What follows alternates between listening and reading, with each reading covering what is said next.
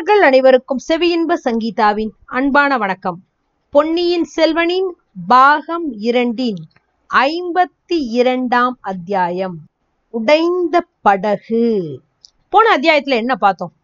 சுழி காத்து தாண்டவம் ஆடிட்டு இருக்கிற ஒரு சூழ்நிலையில அந்த கப்பல்ல வந்தியத்தேவன் தன்னை அந்த பாய்மர கம்பத்தோட சேர்த்து கட்டிக்கிட்டு அந்த இடி மின்னல் ரணகலம் அதகலம் எல்லாத்தையும் அப்படியே கண்குளிர வேடிக்கை பார்த்துக்கிட்டு இருந்தான் இல்லையா?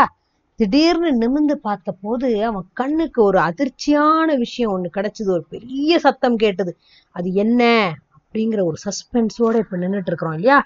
அப்ப என்ன அப்படின்னு வந்தியத்தேவன் கண்ணை திறந்து பாக்குறான் அவன் இருந்த கப்பலோட பாய்மரம் உச்சியில தீப்பத்தி எரியறத பாக்குறான் ஆஹா இப்போ புரியுது அந்த மின்னல் ஏன் அவ்வளோ பிரகாசமா இருந்ததுன்னு. அந்த இடி ஏன் அவ்வளோ சத்தமா ஒலிச்சுதுன்னு இப்பதானே விளங்குது. இந்த கப்பல் மேலேயோ இல்ல ரொம்ப சமீபத்திலயோ இடி விழுந்திருக்கு. அதனால பாய்மரத்துல தீ பிடிச்சிருச்சு. பஞ்ச பூதங்கள்ல ரெண்டு பூதங்கள் அந்த சோழ நாட்டு மரக்கலத்தை தாக்கி அழிக்க பார்த்தது. நீரும் காத்தும் தோல்வி அடைஞ்சு போச்சு. வருண பகவானும் வாயுவும் சாதிக்க முடியாத காரியத்தை சாதிக்கிறதுக்கு இப்போ அக்னி பகவான் தூணி இருக்காருங்கிறது அப்படியே வந்தியத்தேவன் நெஞ்சில திக்குன்னு வந்து அடைச்சிக்கிச்சு. இடி விழுந்ததுனால பாய்மரத்தோட உச்சியில தீப்பிடிச்சு எரியறத பார்த்தோன்னே இனிமே அந்த மரக்குளம் தப்பிக்க முடியாதுங்கிறத வந்தியத்தேவன் தீர்மானம் பண்ணிடுறான். அதனால தானும் உயிரோட தப்பிக்க முடியாது. ஆனா வந்தியத்தேவனுக்கு அப்போ கொஞ்சம் கூட மனசுல ஒரு சஞ்சலமே வரல. உற்சாகம் வந்துருச்சு. கலகல கலகலன்னு சிரிக்க ஆரம்பிச்சுட்டான். பாய்மரத்தோட தன்னை கட்டியிருந்த கைத்தை அழுத்து விட்டுட்டான். நடுக்கடல்ல தீயில வெந்து சாக வேண்டியது இல்லைல்ல? அதை காட்டிலும் குளிர்ந்த நீர்ல முழுகி கடலோட அடியில போய் அமைதியா உயிர் விடுறது மேல் இல்ல? அப்படின்னு யோசிக்க ஆரம்பிச்சுட்டான். ஆயுள்ல மிச்சம் இருக்கிற கொஞ்ச நேரத்தை வீணாக்கிறதுக்கு வந்தியத்தேவன் விரும்பல.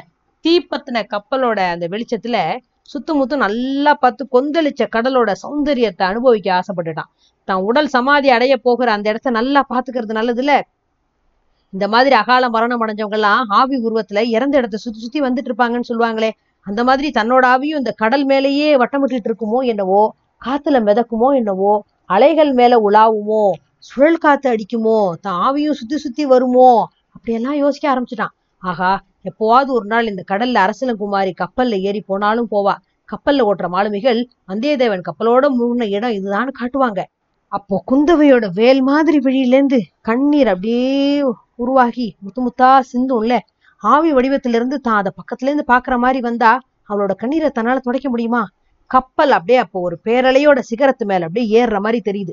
பாய்மர தீவட்டி கொளுத்தி போட்ட வெளிச்சத்துல சுத்திலும் ரொம்ப தூரத்துக்கு தெரியுது. ஏன்னா அலையோட உயரத்துல கப்பல் ஏறும்போது உயரத்துல ரொம்ப தூரத்துக்கு வெளிச்சம் பரவுது. பளிங்கு நிறமா இருந்த கடல் நீர்ல திடீர்னு பாய்மரத்தியோட ஒளி விழுந்த இடம் மட்டும் பொன் வெள்ளம் மாதிரி அப்படியே சுளிக்குது. இந்த அழகோட அற்புதத்தை வந்து இதைவன் பார்த்து மகிழ்ந்து முடிக்கிறதுக்குள்ள அவனோட கண்ணையும் கவனத்தையும் இன்னொரு விஷயம் கவர்ந்துருச்சு. கொஞ்ச தூரத்துல அவன் ஒரு மரக்கலத்தை பார்த்துட்டான். அதுல புலிக்கொடி பறக்கிறதையும் பார்த்துட்டான். கடவுளே உன் விந்தைகளுக்கு எல்லையே இல்லையா? அந்த மரக்கலத்துல வர்றவர் இளவரசர் அருள்மொழிவர்மரா தான் இருக்கணும். தன்னை தேடிக்கிட்டு தான் வராரு போல் இருக்கு அப்படின்னு அவனோட உள்ளுணர்ச்சி சொல்ல ஆரம்பிச்சிருச்சு. வந்தியத்தேவன் ஏறி இந்த கப்பல் சிக்கிக்கிட்டு தத்தளிச்சு இந்த அதே சுழிக்காத்துல பார்த்திபேந்திரனோட கப்பல் அகப்பட்டுருச்சு. ஆனா இந்த கப்பல்ல அந்த சுழிக்காட்டோட தன்மையை தெரிஞ்சவங்களும் கப்பலோட்டுற கலையில வல்லவர்களுமான மாலுமிகள்லாம் இருந்தாங்க. பாய் மரங்களை விரிஞ்சிருந்த பாய்கள் எல்லாம் அவங்க இறக்கி சுத்தி வச்சுட்டாங்க. காத்தோட வேகம் முழுசையும் கப்பல் எதிர்த்து நிற்கிறது அவசியம் இல்லாத வண்ணமா ஆயிப்போச்சு. அது கப்பலோட சுக்கானையும் பிடிச்சு இயக்கி வந்துட்டாங்க. ஒரு நிமிஷம் கப்பல் அடியோட சாஞ்சி இதோ கவிழ்ந்துருச்சு அப்படின்னு தோணும்.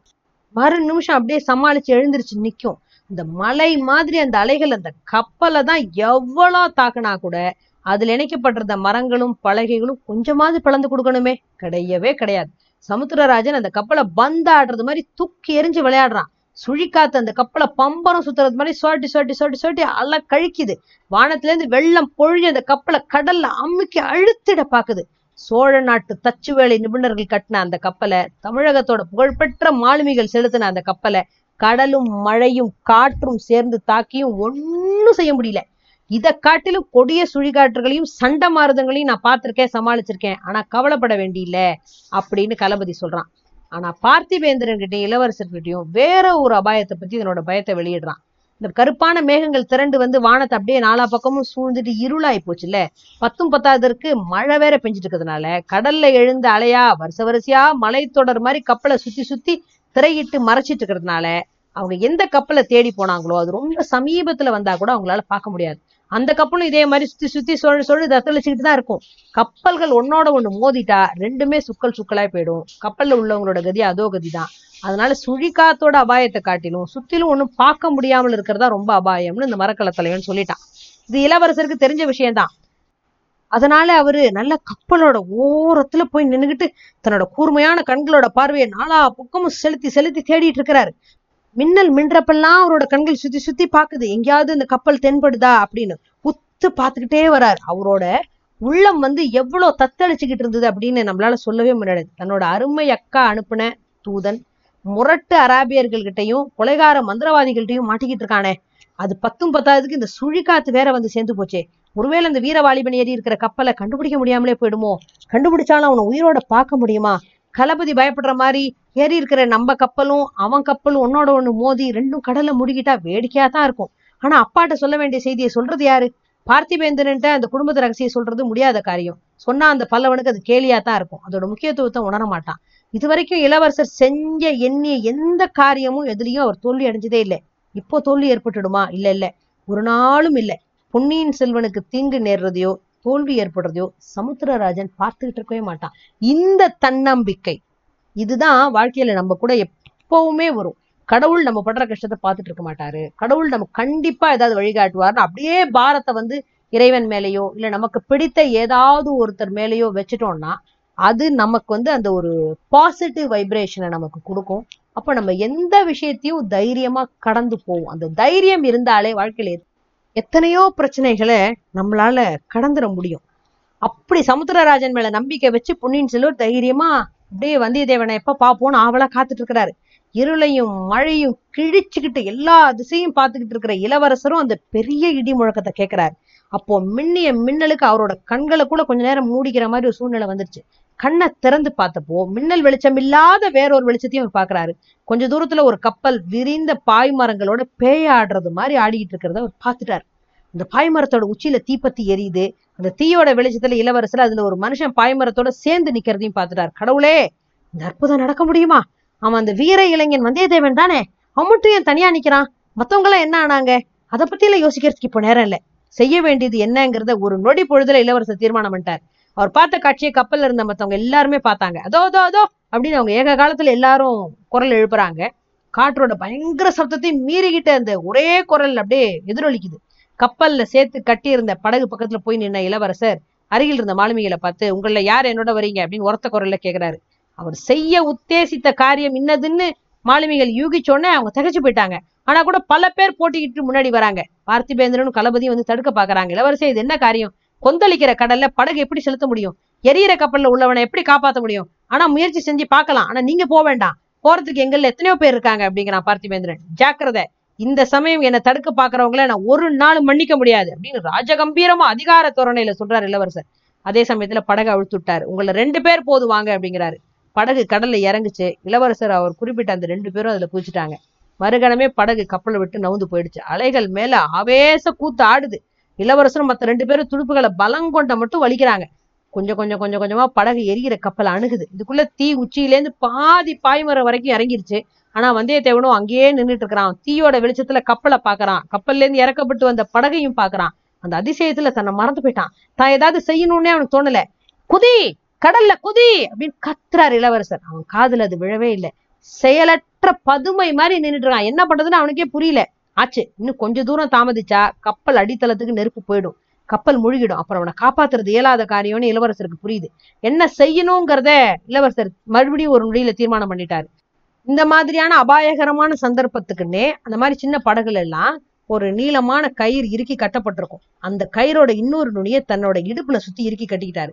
மாலுமிகள் ரெண்டு பேருக்கும் எச்சரிக்கை பண்ணிட்டு கடல்ல குதிச்சுட்டாரு. இத்தனை நேரம் படகோட விளையாடின அலைகள் இப்ப இளவரசரோட விளையாட ஆரம்பிச்சது. ஒரு கணம் அவர் அப்படியே வானத்துக்கு உயர்த்துது.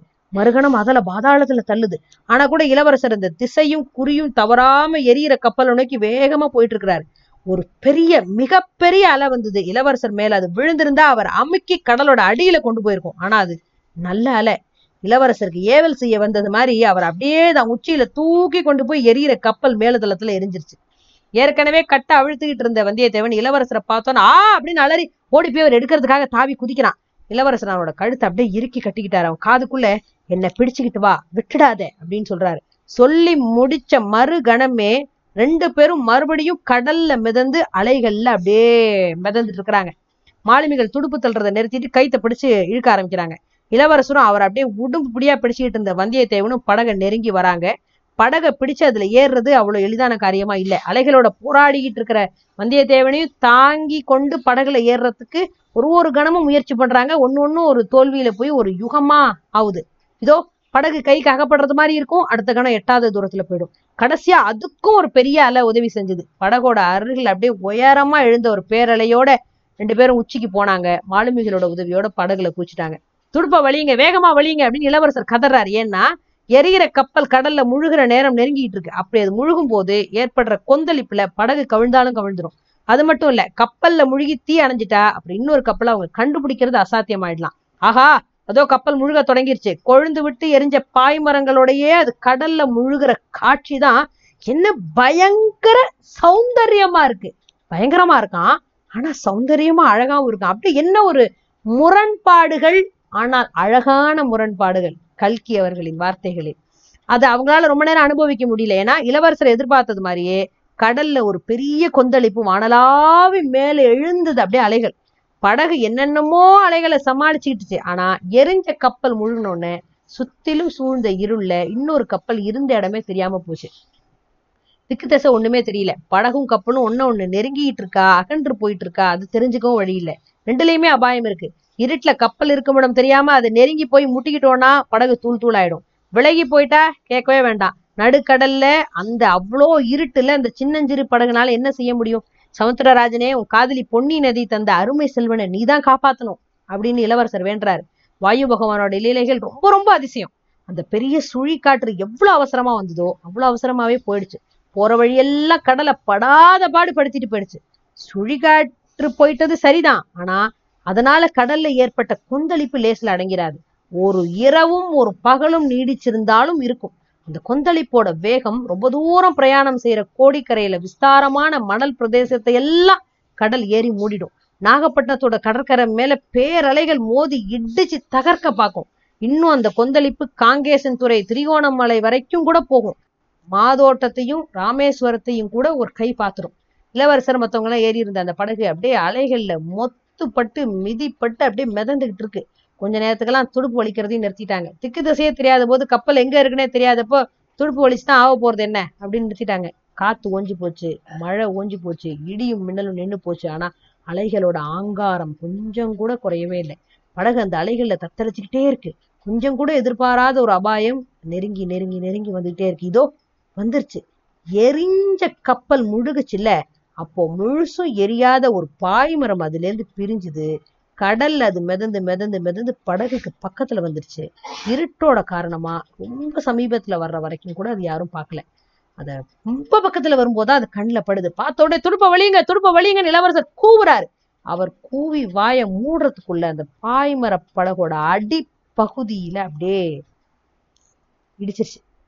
இடிச்ச வேகத்தில் படகு பட்டார்னு பிளந்துச்சு. முதல்ல ரெண்டு பகுதியா பிரிஞ்சுச்சு. அப்புறம் சின்ன சின்ன சின்ன பலகை துண்டுகளா பிளந்து செத்துருச்சு. நண்பா பயப்படாதே. இந்த படகை காட்டிலும் அந்த பாய்மரம் பத்திரமானது. தாவி அதை பிடிச்சுக்கோ அப்படின்னு கதர்றாரு இளவரசர். இப்போ வந்தியத்தேவன் இளவரசர் அந்த ரெண்டு மாலுமிகள் நாலு பேர் இப்ப என்ன ஆவாங்க? படகு உடஞ்சு போச்சு. பாய்மரத்தோட மிதந்து வந்து அந்த பலகையை பிடிச்சுக்கோன்னு இளவரசர் கதறாரு வந்தியத்தேவன் பிடிச்சுக்குவானா? இளவரசரும் வந்தியத்தேவனும் பழைச்சிருவாங்களா? இளவரசர் பழைச்சிருவாரு நமக்கு தெரியும். வந்தியத்தேவன் என்ன ஆனா? அப்படின்னு தெரிஞ்சுக்கணுமா? அடுத்த அத்தியாயம் வரைக்கும் கொஞ்சம் காத்திருக்கணும். நன்றி.